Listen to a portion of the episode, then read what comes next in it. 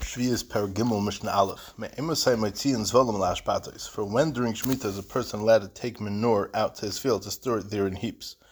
Fertilizing a field is prohibited on Shemitah. Fertilizing the land is a Bonon as a tilde of plowing, because like plowing, it makes the ground fit for planting and sowing.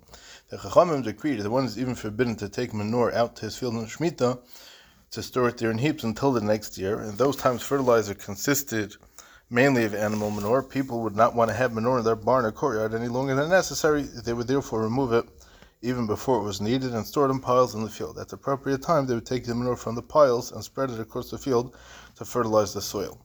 Because onlookers might suspect him of intending to fertilize the earth with it before the year is over. However, this restriction does not apply throughout the entire year of Shemitah, as the Mishnah discusses. So that's the question that the Mishnah starts off with. For when during Shemitah is a person allowed to take manure out to his field to store it in heaps, Yivsiku Oivde Avoida, he may do so after those who work in their fields on Shemitah finish fertilizing for that season. Who are these people that work in the fields? They're Oivre. Some have the gears in the mission actually of Oivre. Rishiyavsiku Oivre Avera. Lavoid ha'oret b'shon ha'shviyas. So the Rav, the Rav first brings the gears of Oivre Avera, and then he says, Yesh Svarim Shekos Bem Oivre Avoida, Vihihi, it's a Zalbazach, it's the same thing. That he may do so after those who work in their fields on Shemitah, the sinners who do not observe the halachas of Shemitah, finish fertilizing for the season. Once farmers have stopped fertilizing their fields, a person who takes manure out to his field will not be suspected of planning to use it that year. Rather, onlookers will realize that he intends only to store it there until after Shemitah. Therefore, the decree against taking manure out to one's field ceases to apply at that point. These are the words of Meir. Rabbi Yehuda, I remember, Rabbi Yehuda says, once the manure has dried up. What are we referring to over here? The sweet fertilizer is called sweet because it sweetens, sweetens and ripens the produce. Rabbi Yehuda says, Mishayivash when the thing gets when the manure has dried up, a farmer may take it to his field for purposes of storage. Since dried manure cannot act as fertilizer, he clearly does not intend to use it in Shemitah. Instead, he's storing it in his field until the next year when it will become usable again after having been moistened by the rain. Once it becomes knotty, when it begins to dry up and thicken, its pieces become knotted to one another, he may take it to his field and store it there. Even manure in this condition is not an effective fertilizer, and so he will not be suspected of intending to use it for that purpose during Shemitah. There is only a small difference in practice between the Shita of Rabbi Yehuda and Rabbi Yossi, because soon, af- soon after the manure begins to thicken, it dries up. Mishnah Beis. Al Kama Mezablan, how much manure may one pile in his field for purposes of storage? The previous Mishnah taught that after the fertilizing season, a farmer is allowed to take manure out to his field and heap it into storage piles. This Mishnah teaches that there's a limit to the number and size of the storage piles he may make, so that creating the piles does not appear as an acting as an act of fertilizing the field. In the previous Mishnah, the question was whether a farmer seen taking manure to his field would be suspected of intending to use it later to fertilize the field. Here, the issue is whether the very act of making heaps of manure to store until after Shemitah might be regarded as an act of fertilization in its own right. Even after the farmers have finished fertilizing their fields for the season, some still take manure to their fields and leave it there in small heaps so that it will be softened by the rain and seep into the ground and thereby fertilize the ground in preparation for planting the crops of the next year. Thus, although the first Tana of the previous Mishnah allows the farmer to bring manure into his field at this time, he must do so in such a way that he does not appear to be fertilizing the field with it by leaving it in place and letting it seep into the ground. It must be clear that he intends only to store it until the next year, when he will remove the manure from the piles and spread it over the field. So ad kama mezablin, how much manure may one pile in his field for the purposes of storage? Ad shalish shalish ashpatis one may, may make up to three piles in each besa of the field. A besa is the area needed for planting a of barley seeds and measures 50 amas by 50 amas. 2,500 square amas, which is anywhere between 6,200 and 9,675 square feet, depending on how exactly you measure the amma, um, or 576 to 899 square meters, again, depending on how you measure an amma. Um, each pile consisting of at least 10 containers of manure, each of which holds at least one lesach. Thus, each of the three piles must contain at least 10 lesach. What are we talking about over here? A mash, what does a mashpel mean? Is a container in which manure would be carried out onto the fields. A mashpel is a lashon of lashon shiflus. um, which is a lashon of shuffle, which means low and degrading, like garbage manure is. Um, each mashbel must be at least as large as a lesach, which is the size of a load that can be carried by a donkey. Thus, each of the three piles must contain at least ten lesach. By requiring the piles to be so large, the chachamim made sure that the heaping of the manure would not resemble fertilizing. He may add to the number of containers in each pile. He may make a pile of 20 lesach containerfuls or more. The larger the pile, the more likely it is being used for storage, not for fertilization. The ain moisifin ala ashbatais, he may not add to the number of piles per base sub because it makes more than three piles in an area of this size. It would appear to be fertilizing the field. Reb Shimon Shimon disagrees, and he says he may even add to the number of piles per Beisa, since he's heaping the manure into large piles and not spreading it. He does not appear to be fertilizing the field, regardless of the number of piles. Mishnah Gimel. Reb Shimon ruled in the preceding Mishnah that one may make more than three piles of manure per Beisa. In that Mishnah, he was referring to piles that contained at least ten lesach. Here, Reb Shimon adds that making more than three piles is allowed, even if each is smaller than ten lesach. A person may make three piles per besa in his field. Yesem can machzu. And if he wishes to make more than that number of piles, he may make as many as the legs of a pot. That is, he may make as many piles as he wants, even if each is smaller than ten lesach, but not smaller than three lesach. Even making a large number of relatively small piles does not seem like an act of fertilization, since he is heaping the manure in piles and not spreading it across the ground. Divrei Reb Shimon, these are the words of Reb Shimon. So, what does it mean that Yesami can machziv. If he wishes to make more than that, he may make as many as the legs of a pot.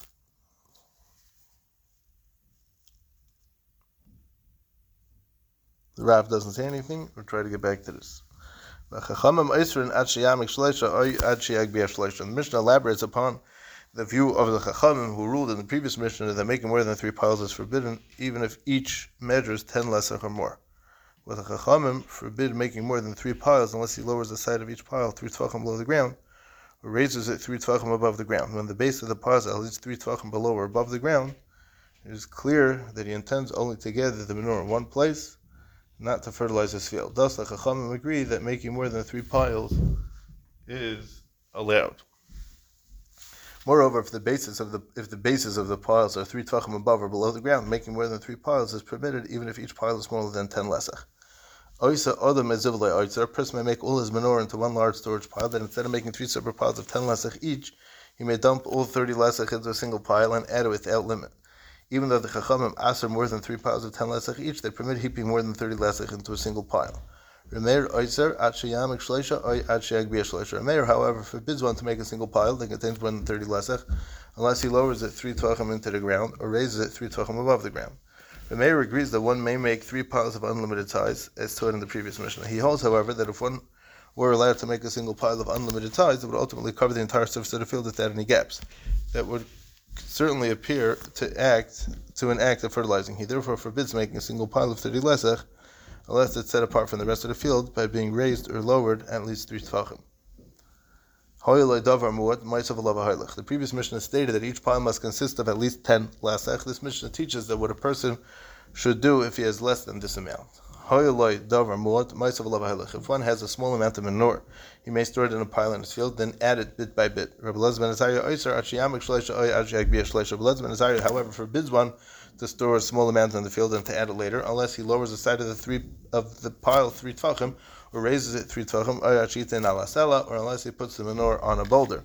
Rabbi Elazar ben Azariah says it's forbidden to store a small amount with intent to add more later, because he might not obtain any more, in which case he will appear to be fertilizing the field with the initial small amount. To avoid giving this impression, he must lower the side of the small pile three tvachim below the ground, or raise it three tvachim above the ground. Since the side of the pile differs from the rest of the field, he does not seem to be fertilizing the field. Alternatively, he may place a small amount on a boulder, even if it's lower than three tvachim, because nothing can be planted on a boulder, so he clearly is not using the manure as fertilizer there. If none of these options are available, he must wait until he has collected the minimum amount and then take it out all at once in order to avoid suspicion. Mishnah Dalet. Hamedayer Esadeu Oisa Sahar Lebesasayim. A farmer who has no other place for his animals during Shemitah is allowed to keep them in a field where crops will grow, even though their droppings fertilize the soil. However, this is permitted only if he does not intend to fertilize the field in this manner, but plans on eventually heaping up the manure into storage piles to be used the following year. Furthermore, he may not let the animals roam over the entire field, but must confine them to a section of the field that is enclosed by a fence. So one who wants to pen his animals into his field, that's a medayer's lotion of a deer, shall behemoth. Um, tzain ladir. It's the lotion of medayer. So one who wants to pen his animals into his field on Shemitah may make the enclosure no larger than two beis which would be 5,000 square amas, so that the animals will deposit their waste only in that area and not all over the field. He thus shows that he's not using their waste as fertilizer. Had his intent been to fertilize the field, he would have let the animals drop their waste all over it. Thus, by limiting them to one section, he avoids suspicion that he's using them for fertilization. Once these two bases are filled with waste, he may pull out the fences on three sides of the enclosure, leave the remaining middle fence in place, and then build a second enclosure on the other side of the middle fence. It is called the middle fence because it stands between the area of the first enclosure and the area of the second enclosure. Nimtza medayer base arbasin. Thus, in the end, he will be found to have penned off a total area of four besa, the two besa of the first enclosure plus the two besa of the second enclosure. Four besa is the maximum area which a person may keep his animals before he must gather their waste and heap it up into storage piles. He may not let his animals occupy a larger area before cleaning up, lest he be suspected using them to fertilize the land. Shimon Gamliel Oimer Beis. Reb Shimon Gamliel says he may erect four enclosures, one after the other, in the manner described above, thereby fencing in a total of eight besa. According to Reb Shimon Gamliel, it is not necessary to heap the manure to piles until after the animals have occupied eight besa, four enclosures of two besa each. These four enclosures include the original one.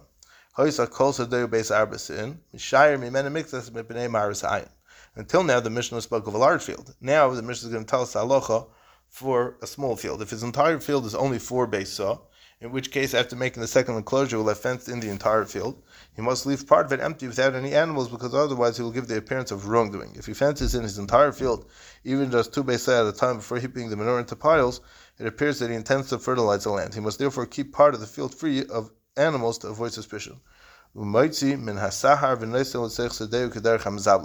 The Mishnah explains that what must be done after all the enclosures, if it's according to the Tanna Kamma, two Besa, and according to Rav Shimon Gamliel, four Besa, might seem and Asahar, he must remove the manure from the enclosed area and place it in his field in piles, just like those who take manure from the fields are allowed to do. That is, he may form three piles of at least ten lesach as each ten lesach each per besa, as taught in Mishnah Aleph. Mishnah Hey. It's also to remove rocks or stones from one's field during Shemitah, because like plowing, this improves the land, making it more suited for planting. This Isra applies only where one wants to improve the land, and not where one's intent is for a permitted purpose, such as obtaining stones for use as building material. However, as is the case with many other prohibitions, even the appearance of these of this Shtukal Maris Ayin must be avoided. For this reason, removing stones from a field is always forbidden unless it's clear that one is doing so for a permitted purpose. This Mishnah deals with the halachas of someone who removes stones from a quarry, a mass of solid rock from which building stones are cut, that he has in his field. So a person may not begin to expose a quarry in his field. That is, if one has a quarry in his land that is covered by earth, he may not dig into the earth in order to expose the rock and cut stone from it, because people will suspect him of intending to remove the entire rock, so that the land beneath it will, will be fit for planting. Anshe yiyuboy shalish murbiois shein shalish al shalish al rum shalish. This is forbidden unless the quarry has in it an exposed section of rock large enough to provide three blocks of stone, each measuring three amas wide by three amas long, with a height of three amas. It's interesting the lashon murbios over here because the Mishnah in Sukkah refers to the big aravis that they would place on the Mizbeach by Shana Rabbah as morbios as well. Shiur and Esr Mesheva Avonim. Such that their size, that is the total size of all three blocks, is enough to produce 27 pieces of stone, each of which measures one amma wide by one amma long by three ammas high. In each three by three by three block, there are nine one by one by three stones. Thus, three blocks contain such 27 such stones. If such a large mass of rock is already exposed, everyone will realize that the site is a quarry from which stone is being cut for use in building. The owner may thus remove stone from it on Shemitah, since people will assume that his purpose is to obtain stone for building rather than to prepare the land for planting. Even in this case, however, he may not remove the stone all the way down to the soil, he must leave a layer of rock that, that's at least one tefach high. Mishnah Vav. Geder sheyesh by eser avanim shal masu shnayim shnayim hare elu yinotlu. This Mishnah discusses the matter of taking down a stone fence in Shemitah. It's forbidden to completely remove the fence, lest one be suspected of clearing the ground beneath it so one can plant here. The Mishnah states an exception to the rule. If a fence has in it at least 10 stones, each of which is a load for two men, each of the 10 stones is so large that only that two men are needed to carry it, these may be removed. That is, one may take down the fence and remove the stones from the field because one will not be suspected of dismantling such a large and important fence just to plant a strip of ground beneath it. Rather, people will realize that he's taking the stones to use them for building purposes. We shall learn that large stones, which are stones that a man can carry only on his shoulder, may be removed, even if they are lying on the ground, because people assume that large stones are needed for construction. Our Mishnah teaches that the stones in a wall, which meets the necessary requirements, may be removed, even if they are very small. Shir Geder Asar Tvachim. However, this halacha applies only where the measured height of the fence is at least 10 tvachim high. A fence less than 10 tvachim high is not considered important even if its stones are massive. This one may remove only the large stones, which a man needs to carry on his shoulder, and not the smaller ones. Pochus mikan marsev. If its height is less than this, or if it has fewer than 10 stones, or if it has 10 stones but not every one of them is a load for two men, it is like a quarry from which all the stones may not be taken. But and therefore, as in the case with the quarry, one may cut it down to within a tefach of the ground, meaning he leaves at least a tefach high layer of stone standing, so that the ground underneath remains unfit for planting. Even where one is allowed to open a quarry and remove its stones, where three blocks of three by three by three amas are already exposed, he's forbidden to take all the stones until the ground underneath is exposed. He must leave a layer of stone at the bottom that's at least one tefach high. Similarly, removing stones from a fence that does not meet the Mishnah specifications is permitted as long as the tefach high layer remains at the bottom.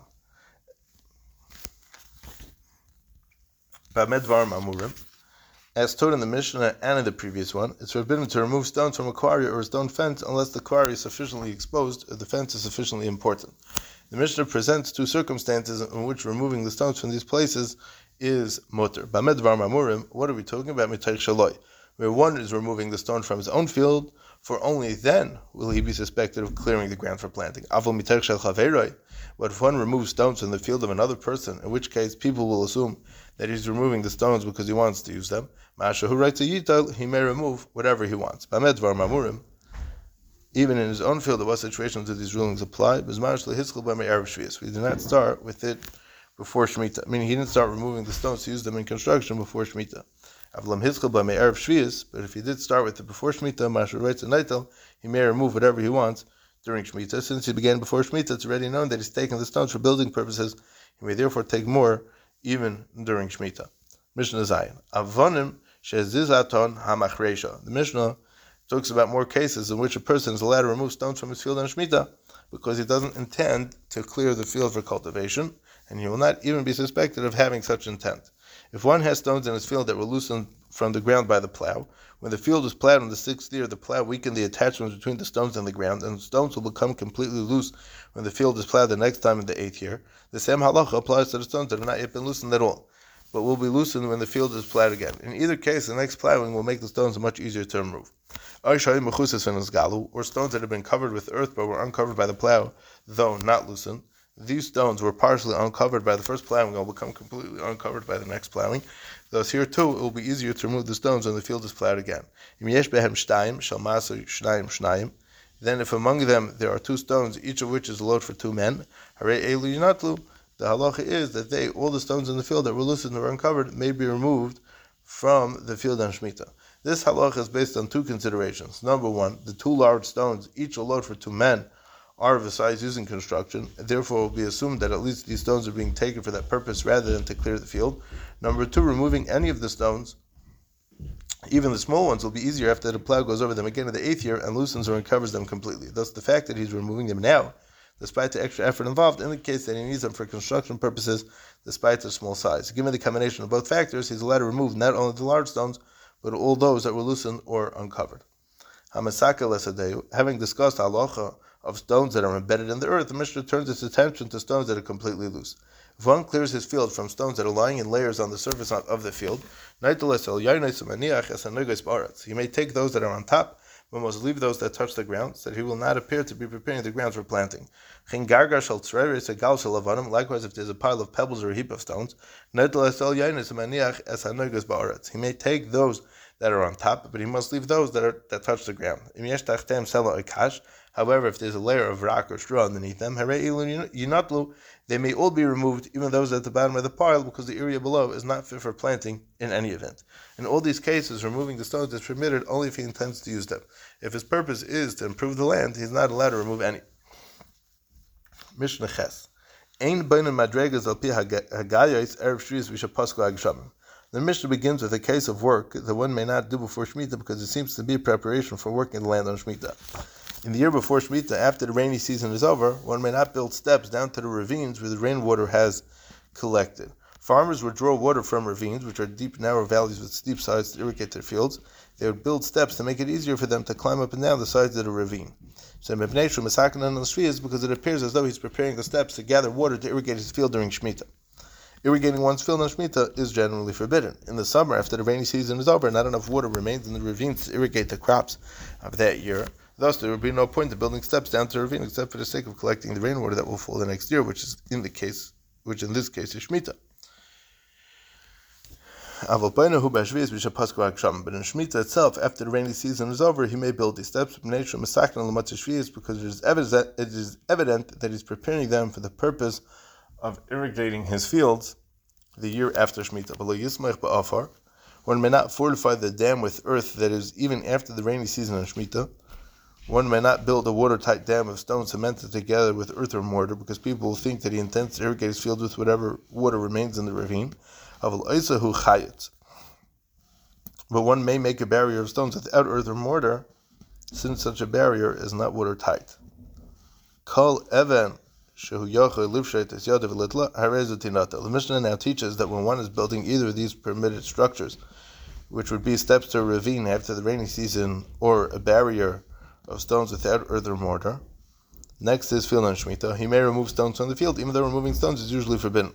So any stone that he's able to take by extending his hand without leaving his position from the place where he's standing, harezu such a stone may be taken since he does not move from the position he occupies when building the steps of dam. Onlookers will assume that he's taking the stone for the steps of the dam. Thus, even if the stone is small and not the size normally used as construction material, he can take it without being suspected of clearing the ground for planting. Mishnah Tes. We have learned in the previous Mishnayos that one is usher to take stones from his own field and Shemitah except under certain conditions because he would be suspected of clearing the ground for planting. This Isser, however, applies only where the stones are small. Removing large stones, which the Mishnah calls shoulder stones, Avnei Kosef, is permitted in all circumstances. Avnei Kosef boys become makom. Shoulder stones may be brought from any place, even one's own field. Although removing stones from a quarry or stone fence is generally forbidden in one's own land and is not completely permitted except in someone else's field, removing shoulder stones is permitted even from one's own field. These are large stones that are used as construction material. Therefore, if one removes them from his field, people will assume that he's taking them for that purpose and not to clear the fields for planting. A kabbalan may be mikamalkum, and a building contractor may bring all types of stones from any place, even his own field. Since a professional builder uses stones of any size for his work, he will not arouse any suspicions. The previous Mishnah, which stated that one who is building a wall may take small stones only if they are within arm's reach, cannot be referring to a kabbalan, because a kabbalan may take small stones even from even where and when he is not building. And this is the definition of shoulder stones. Any stone that's so large it cannot be carried in one hand, but it must be carried in two hands or on one shoulder. This Rameir says, Rabbi Yossi, Rabbi Yossi, however, says, Avne Kishman. Shoulder stones are what is implied by the name, which is stones. Kol Talish Daim Shalosh Al Thus, there are any stones that are carried two or three at a time on the shoulder. They are too large to be carried one hand, but they are small enough to be carried two or three at a time on a man's shoulder. Rabbi holds that although these stones are not very large, a person may remove them from his field and shmita. Rameir, however, allows removing a stone only if it is so big that it takes a man's entire strength to carry just one of them either on the shoulder or in both hands.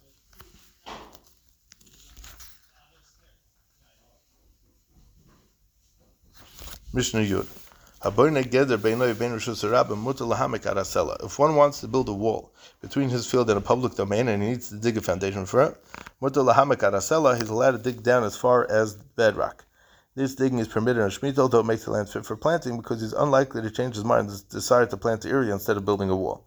People tend not to plant in areas next to public domain because the growths would be trampled by passerby. Therefore, digging next to the public domain for the purpose of building a wall is mutter, since the digger will not change his mind and choose to plant here instead. Digging next to private land, however, is also because in that case he might indeed change his mind upon seeing the land dug up and ready for planting and decide to plant the area.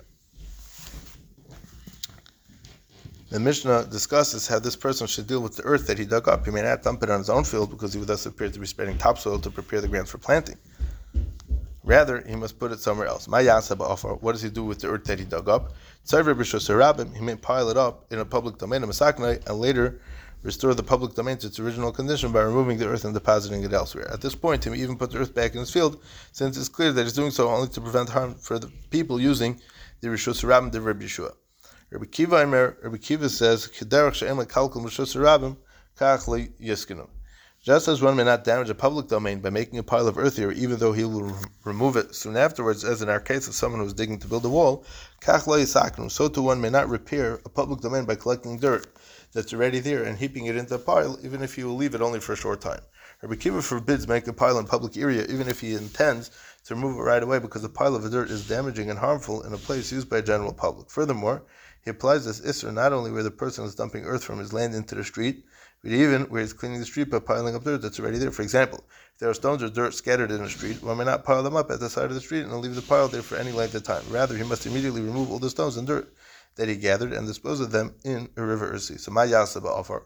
What then may he, the person digging on Shemitah to build a wall, do with the earth, given that he may not dump it in the public domain in Rosh Hashanah? So Tzavre B'Seich Sedeu Kederech HaMizabel, he may pile it up in his field the same way as those who pile up manure in their fields are allowed to. He may make three piles of ten lesech each per besa. As explained in the Mishnah Beis, a person may heap manure in his field as long as he makes no more than three piles per besa, and each pile contains at least ten lesech. By making a few large piles instead of spreading the manure over the ground, he shows that he's not using the manure for fertilizing his field, but is storing it until the next year. In our case, too, by heaping the earth in three large piles, one avoids giving the impression that he's spreading it over his field as topsoil. The same dispute between Rabbi Shimon and Rabbi Kiva applies to digging near a public domain, even when it's not Shemitah. The same dispute applies with respect to one who digs a round pit, that's a bar, a ditch, which is a long narrow pit, or a vault, which is a pit covered with a roof in which there is an opening. Next to a public area in a regular non-Shemitah year. According to Rabbi Yehoshua, as he digs up the earth, he may make piles of it in the public domain, provided that he removes them when he finishes and restores the the place to its original condition, but according to Rabbi Kiva, he must keep the earth in his own land and may not dump it into the public domain for even just a short time. At Kan, Paragimel.